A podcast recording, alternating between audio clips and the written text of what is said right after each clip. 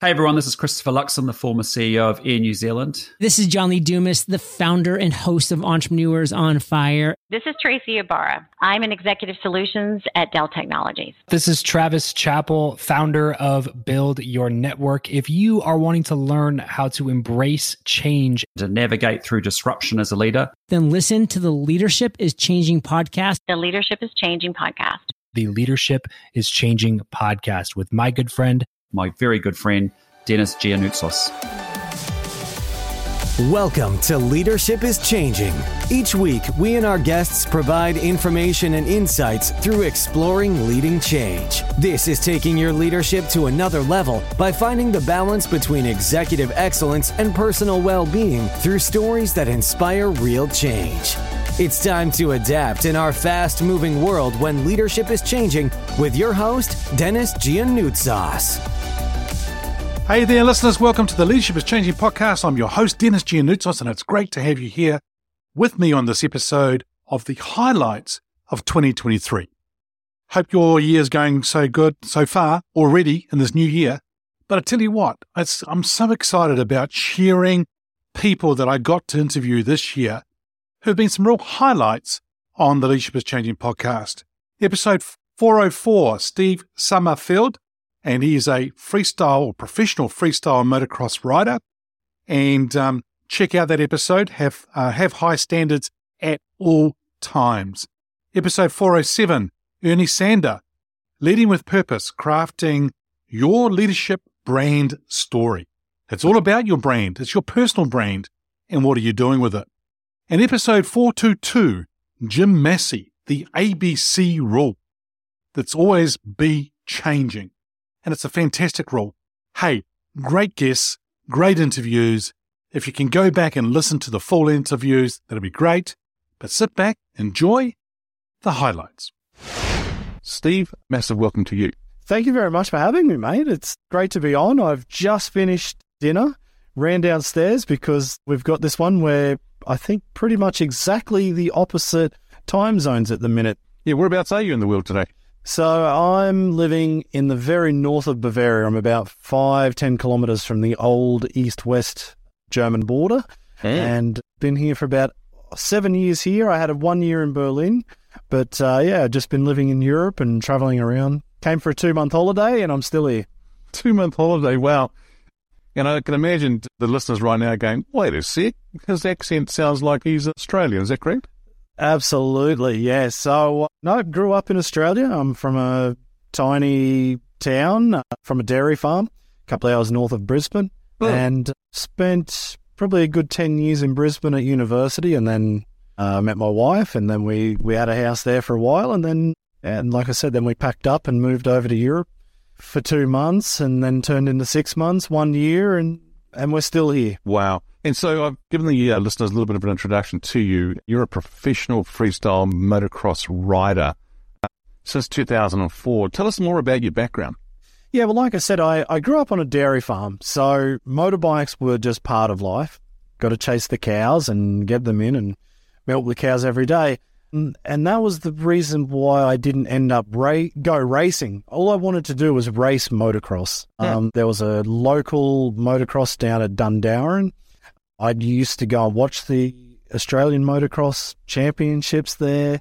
Always wanted to do it, but the cows have to be milked morning and night every day. So dad said there was no chance to go, no chance, one, to buy a bike, and two, he definitely wasn't going to drive me there.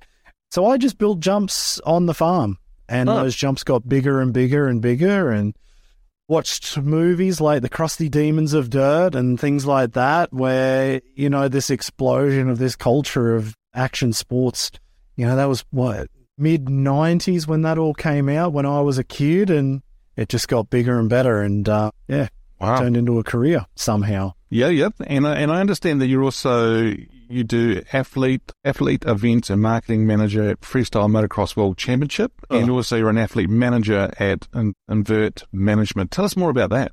Yeah, well, it it's funny, you know. It's good that you've got the this leadership podcast. So, I I left high school. My my dad always said, "Go get an education because there's no money on the farm." That is absolutely for certain. And, uh, you know, I want to do a few different things, but I, I wanted to be a physio. I couldn't really do that just the way the, the school system was. I had to be in the top 1%, and that wasn't happening. So I kind of backdoored a little bit. I did one diploma, advanced diploma in remedial therapies to go into physio, and I realized at the end of that I was not interested in it. I was too sore to, to stand around. I, I didn't even have an interest anyway. And then dad said, Right, you've got three options then. You get a job in what you've just learned? No. You come back and milk cows for the rest of your life? No. Or three, you go back to university? Right, good idea. So then I thought, what do I actually, how do I want to live my life? That was kind of the question I had the second time. You know, when you leave school, it's like, what do I want to be? And nobody, unless you really know, most people don't actually know. And then I thought, well, how do I want to live my life? And, and I figured I'll have a lot of broken bones. It's hot in Australia all the time, especially in Brisbane. And I thought, well, when I'm 40 and I've got arthritis, all I will want to do is just sit down in an air conditioned office. And I thought, who does that? Ah, business people. And that was it. I went and did a business degree. But I didn't know what I was going to do in that business degree. I had no idea. And in that first year of university, you do, I think it was eight different subjects, and then you choose your majors after that.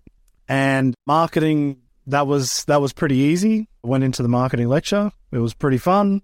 It was kind of like the fun part of business. Fine. So I chose that one. And I chose management. I don't know why. It just, there was something about management that, I don't know, just tickled my fancy just that little bit.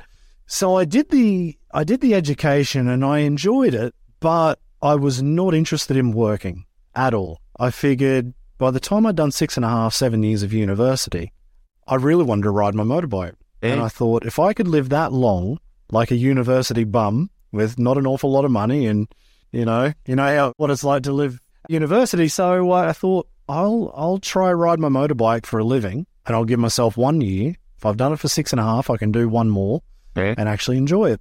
And it worked out. From there it was a couple of years down the line things worked out very well. And a good friend of mine said to me one day well he said to me a lot actually why don't i use those bloody degrees and diplomas that I'd spent six and a half years on. And I thought, well, I'm not interested because riding's a full time job. You've got to train, you've got to ride, you've got to compete, you've got to perform, everything that goes around it. And then uh, in the end, I decided to do athlete management with two of the best. I didn't know at the time, and they didn't either. They would become two of the best riders in the world who were actually my friends as well.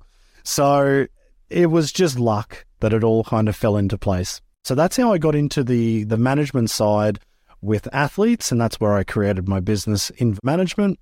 I managed to convince my wife to quit her job and her career to uh, come and work with me and and take all of the the paperwork duties off of my desk so I could continue to ride and still continue to manage them but then she would take over the all the bits that I just had no time for.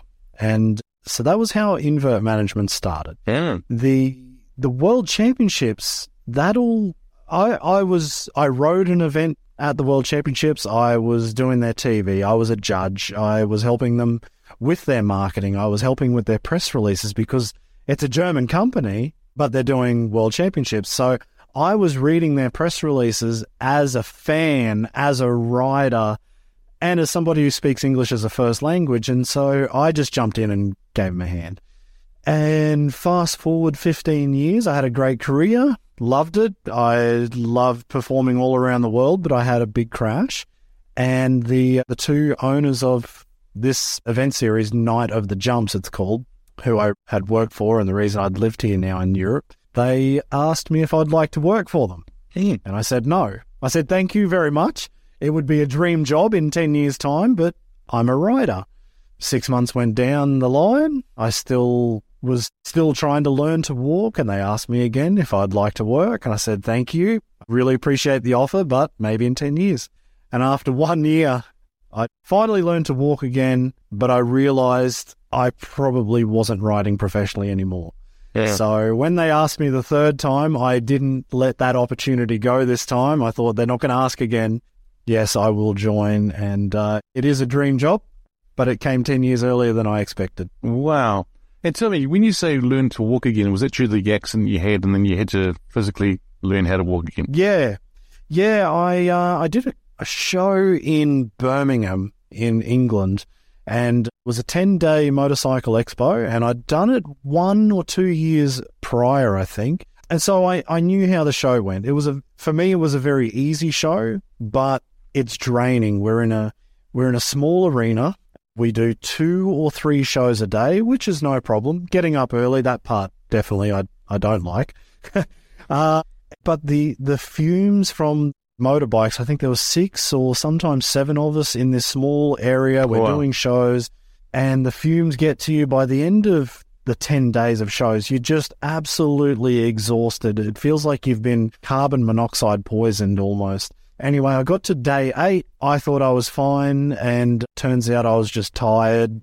I made a mistake, and I was doing a backflip. And the one trick when I'm when I'm doing this backflip is to reach down for where you sit. See, sorry, where you sit on the bike, and we have a hole cut out under the seat. And so normally I would grab that. Unfortunately, I was doing this backflip. I missed the grab, and I was just hanging upside down under the motorbike, and that was it. I couldn't get back on, so I had a, a rude awakening when I hit the ground. Uh, Wow. I, I managed to get up mm, under a bit of duress. I just felt winded, but I got up, waved to the crowd. You know, it's the crowd kind of comes for the the spectacle, and if if there's a crash, it's always a little bit that bloodlust. I don't, I don't know. So I waved to the crowd. Yep, it was a bad crash, but I walked it off. It's okay. And uh, turns out I broke my back in a couple of places. That part didn't matter. The broken back part was fine. What happened was I broke my hip, but I didn't know about it for another six weeks. So I walked on broken hip, which was just absolute agony. But they kept telling me it was fine, so I thought I was fine. I was about to come back. I was supposed to ride in eight weeks, and I could barely even stand up. And I thought, well, I was two weeks before this next tour to go back to England, and I was considering do I get somebody to kickstart the bike? If somebody can start the bike, I can physically sit on it and I could probably do a flip. I could probably do a couple of small tricks.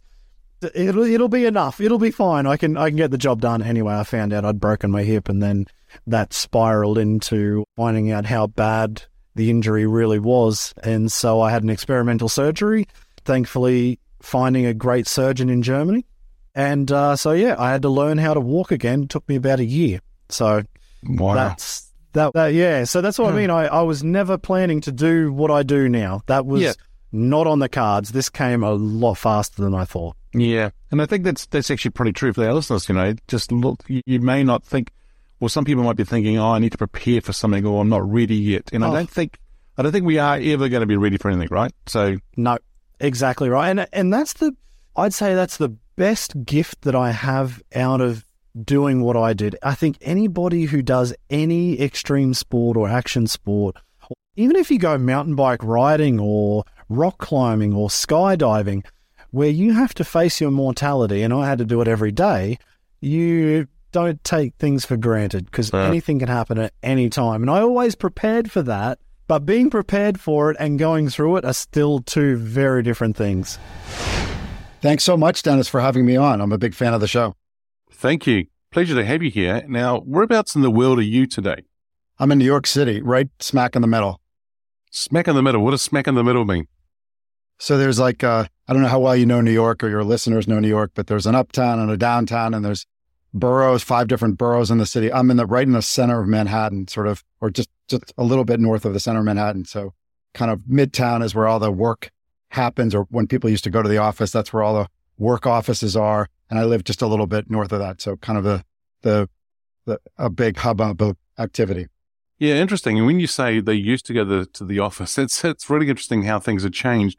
So, in in where you are right now in the New York City, there are people going to this office. I mean, how much are how many are going to the office? In other words, percentage wise, or is the city look sounding feeling a little bit more of a dead city, if I can put it that way?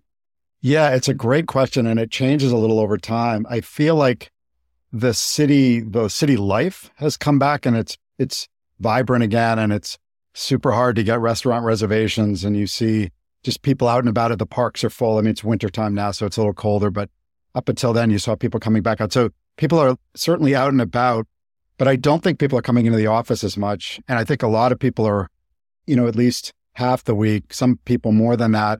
There are some industries like banking, for example, in New York, where they really want people in every day. And so there's those, I think, exceptions. They're kind of outliers. All the tech workers, people that I know are, you know, home as much as they're in the office and they have a lot more flexibility. And I think there's just, this is something we can get into in the, in the conversation, but there's a, that's really something for companies to figure out is what does this, what does this look like moving forward? Mm. What are the policies? Do they leave it up to the employees? Are they going to be rigid about what they want? And and uh, so it's really interesting to see. But a lot of people at home and getting really comfortable being at home. Mm-hmm. It's amazing how the dynamics have gone from no, you can't work at home. You have to work from work from the office, and then gone because of the pandemic the other way around, and now trying to swing back again, but it's not sort of swinging back too well. And some some organisations are handling it very well, and others are struggling. And it's really interesting to see the whole dynamic play out as we see it going going forward. So we'll see what happens there. So Ernie, Con? No, no, you go ahead. Sorry, I was just gonna I was gonna say that's exactly right. yeah, perfect summation. Hey, the other thing here, Ernie, is I've given the the listeners already an introduction to you on the show. Now you've got a vast experience here as a media executive for 20 plus years of experience.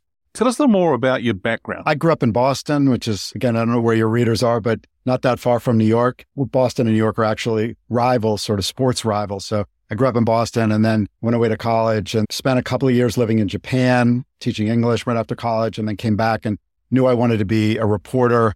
So I went to journalism school and then I did what I'm not sure if this is the track these days, but back in the day, the track was you sort of worked at a bunch of smaller media companies as you tried to work your way up to different kinds of publications. And so I did that. And I lived in five or six different cities and, and then uh, lived in LA and San Diego and Chicago and Washington and, and then moved to Hong Kong and worked for the Wall Street Journal.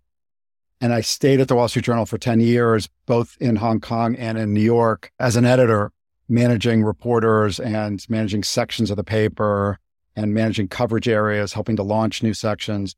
And then in 2008, I was interested in getting more experience in digital media. And the journal was one of the early media companies to digital. They had a site and a site that they charged money for, more importantly, in like the 90s. Again, way before other people were thinking about it. This is when people were still thinking digital was just a, something that was going to, it was a flash in the pan and it was going to go away. It was a, it was a trend, but not a, not a permanent trend. And so they had a site and a successful site. I really wanted to be get experience with something that was more natively digital. And so I went and started working at digital media startups and spent the next decade working at digital media startups, kind of in a editorial strategy, content strategy kind of role. So again, managing content and and teams of content producers across all different kinds of mediums. So text, of course, but video and email newsletters and podcasts and social and all kinds of things like that. A couple of years ago, I joined Pioneering Collective, where I work now. I'm a I'm a strategist at Pioneer Collective, and so I work with leaders of all kinds, mostly business leaders, on their personal brand, personal communications, helping to kind of build the brand, clarify the brand, and then amplify it through all kinds of different communications. So we do a lot of thought leadership articles and help some people write books and launch podcasts. We also do strategic introductions and we do all kinds of coaching for them. So it's, it's a great job and a great opportunity to meet a lot of really interesting leaders. Oh, wow. What a fascinating background and the things that you do today as well. I just got a quick question here, which is burning since you said it was living in New York and being coming from Boston. Do you walk down the road with a baseball cap with a big B on it, or do you have the NY on yours? You know, I, I still have the B on mine and I don't have a problem with it, but it's interesting. My kids were born in New York. And so they've grown up hearing me talk about Boston sports teams. And I, I don't envy them going to school and, and talking about Boston teams. They're, they're pretty they're pretty bold. They have to say they're not afraid to tell their friends that they're Boston fan. But uh, it's I I've stuck to my guns. I'm a, I'm a Boston fan through and through. Yeah, that's cool. Now you've seen, based on what you just shared with us about your background, a lot of transition in the media industry, going from pre-digital into digital and to things like podcasts and things like that. What was that transition like for you of seeing it over the years of the experience that you've got? Well, how was it? Really interesting, I think. I, I just enjoyed being there when things were emerging. I, I think when you see things emerging, unless you're one of these super smart, innovative, ahead of the curve thinkers and they exist in all different industries. I think most people don't know if six new platforms pop up or six new formats and media pop up. I don't think most people know which ones are going to be there in 10 years and which aren't going to be there in 10 years. And so there's a lot of sort of experimentation in those early years and trying to sort of, I'll call it dabbling, although maybe that's not the right word, but sort of have a finger in in some different things that are going on so that you can you can be there when these things when one or two or three of them do emerge and are sustainable but I, it's so interesting to see you know there was a long period when media there was very little innovation in media it was at least in the US all each market was controlled by a newspaper two, a, a, a, couple TV stations, a couple radio stations. And if you wanted to get a story out or get advertising out, you had to go through one of those gatekeepers. And then suddenly, in a really short period of time, probably in, I don't know, five or 10 years, the landscape had absolutely shifted first with blogging and then with, you know, all kinds of different things like social and podcasting. And now it's, it's really, it's almost the inverse of what it was. I mean, of course, there's still top publications where people that are real influence shapers. But the the landscape is so fractured and there's a lot of people essentially creating their own media. They're not part of any companies, they're influencers and they and they're creators and they have the ability to bring audiences and and and and develop monetization. And so we really in the 20 years that I've been in the business gone from I, I think flipped completely the model. And of course, one thing that hasn't changed, well, I think in the, in the 20 years ago, if you were one of those quasi monopolistic media companies, you did pretty well, I think, because you had a lock on the market. What's happened now is that there's been a real renaissance, a real opening up of the media, and that's great. It's it's really hard to make money, and so that's the the caveat here is that anybody can put their shingle out and be have a have sort of a media business or a platform, but it's it's not really easy for anybody to to make it a going concern. Yeah, I mean, it's obvious that the whole industry has been disrupted, of course, over time, and, and it's amazing to see that whole transition happen and, and where it's gone. And and Ernie, I know that you've actually launched your podcast as well, and it's called You Said What. Tell us a little bit more about the podcast. Sure, it's I'm I'm I'm a I'm a real newbie, Dennis. Next to you, I know you have a 380 episodes or whatever it is now. I've I think 25, so I'm I'm still I'm a baby, but it's a podcast about. We, I talk to guests about the most important conversations and written interchanges in their lives. And, you know, it's the, it's, it can be with anybody. It can be with a child, with a parent, with a boss, with a coworker, with a significant other, with a stranger.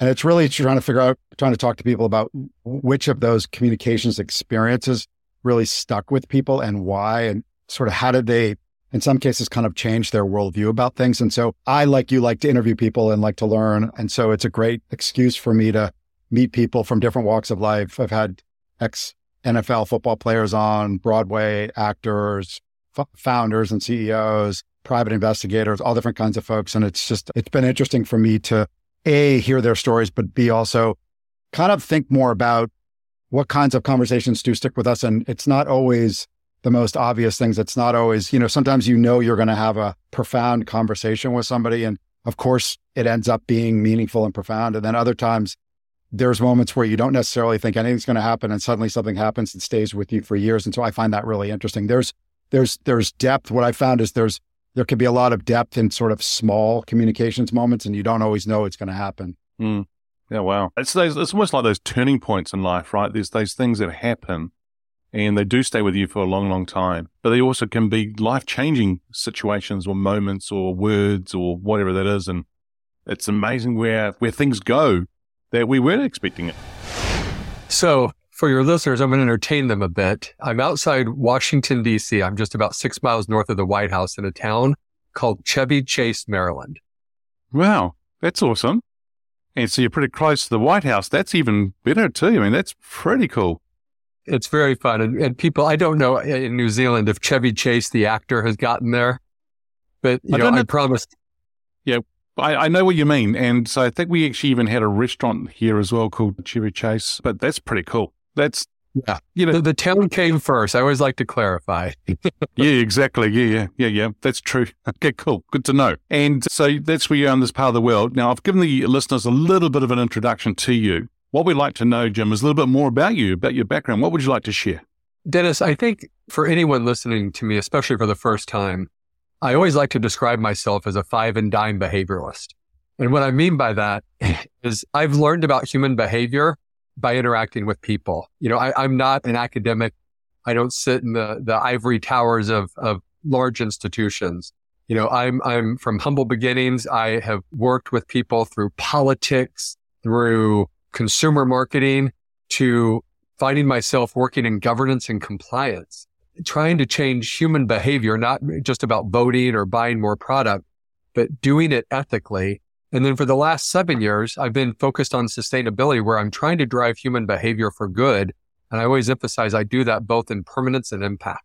And I do that in my life's work. So whatever I'm doing, whether I'm working with my partner, Emily, raising our two boys, or I'm trying to convince someone to drive an electric vehicle, you know, no matter what I'm doing, I'm trying to get people to think about how they're going to change that behavior to help society and themselves live a better, fuller life.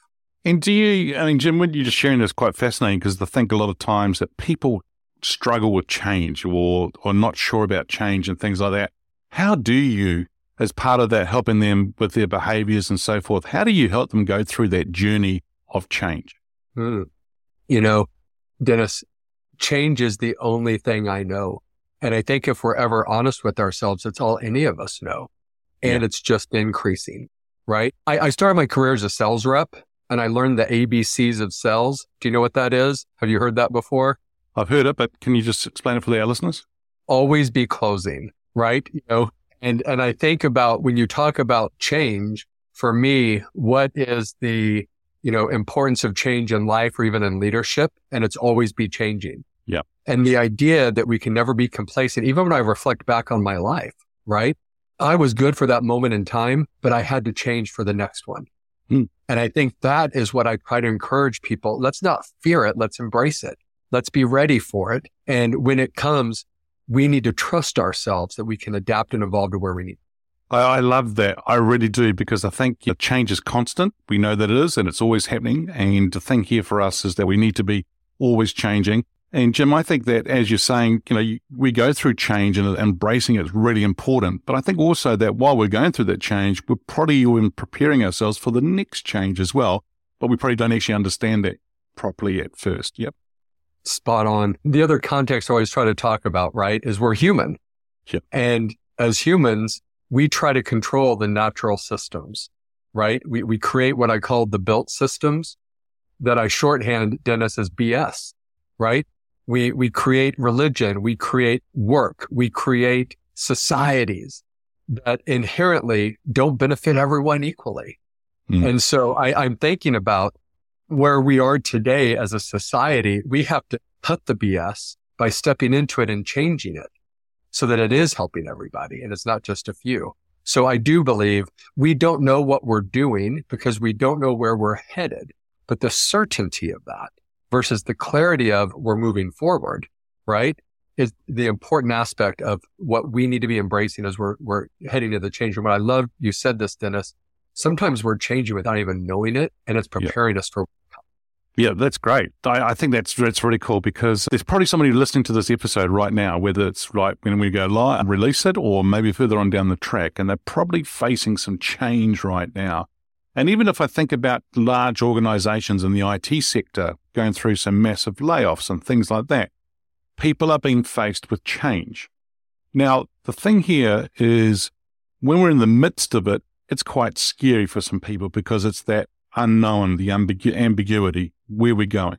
What can people do, in your thoughts and opinions and your experience, to help them ease that that tension or ease that nervousness or the and anxiety and so forth to help them through change? Any ideas? Yes, and and Dennis, I'll get very personal with you. In December of 2019, I decided to leave a job that I loved and everyone said I was perfect for because I had come through and overhauled basic programs of environmental, social, and governance for the pharmaceutical company AstraZeneca. And I didn't just make minor changes. I took programs that either were non-existent or legacy and transformed each of the ES and G into global industry leading. And I did it within three years. So it truly was neck breaking speed. Everyone said, how did you do it? And I did it by inspiring other people to accept their powers of change. And then when I got to that point, I realized I had done all I could. We had the 10 year strategy. So what was I going to do? I accepted a buyout and it was going to happen in May of 2020. We had, we were going to wait to announce it. But in January of 2020, we started hearing about a small little virus in China that eventually shut the entire world down. So my beautiful plan of transitioning and leaving, I wanted to stay with because I knew I had to trust my gut. But I went through a very sad period of personal crises and identity because I went from top of the world transformation change agent to the world shutting down and me being locked in my home as an extrovert. And I had to personally start to change and, and start to identify. So when change was happening to me that I had asked for, it felt as though it was all out of control. And so what I would tell anybody is when I had to keep reinforcing myself, and fortunately I had people who created the security net for me to, to mope around, cry, be upset, do all those things, but also grow up, Jim. This is what you wanted. Now create. And that's where my, I was born to build and create, not sustain and maintain. That's not who I am. So anyone going through change right now, what I always come back to is realize change is happening around you, but the amazing part of who you are and what you are hasn't changed. It's giving you whatever it takes to be prepared for what is next so be ready, but don't hold yourself back. I think 95% of the issue with change is in our head, but we like to project it to the world around us out of our control. Instead of saying, I'm ready. I got this. This isn't my first time to manage change. We've been doing it from the first time we entered the world. So don't forget to trust yourself. That's my advice. Wow. That is awesome. And I think, Jim, you know, what you're sharing there about, I think you said um, uh, help me with the words, inspired others, other people that they had the power of accepting change, I think is the words that you, you said. I love that, but also trusting yourself, right? I mean, when you, we were told to sort of put your big boys pants on and sort of grow up and then, you know, do what you need to do. What was the thing that sort of triggered you or helped you go from sort of, you know, that being upset, you know, all that change and probably struggling with it, then to actually project yourself forward and move forward? What, what was the sort of thing that could have helped you sort of trigger you to move forward and, and, and well, leap forward? My network, mm. knowing who I could talk to, who could show me the unconditional love to tell me to grow up. You know, it's that fine line, right, Dennis? Is yep. I didn't need someone telling me, oh, Jim, you're perfect. All is going to be fine. And I also didn't need anyone telling me to not sit with the uneasiness, to not sit with the sadness I was experiencing. And mm. so having people that you know have your interest at heart and also know when to kick you a bit to get you up, not kick you when you're down, but kick you to get up hmm. is, is, is an important network piece that won't happen overnight, but we all have those people. It's important we don't forget who they are, especially in those moments. Thank you for listening to this episode of Leadership is Changing with your host, Dennis Giannoutsos. Each week, we and our guests provide information and insights through exploring leading change, inspiring executives and leaders to adapt and lead a bigger game in a fast moving world.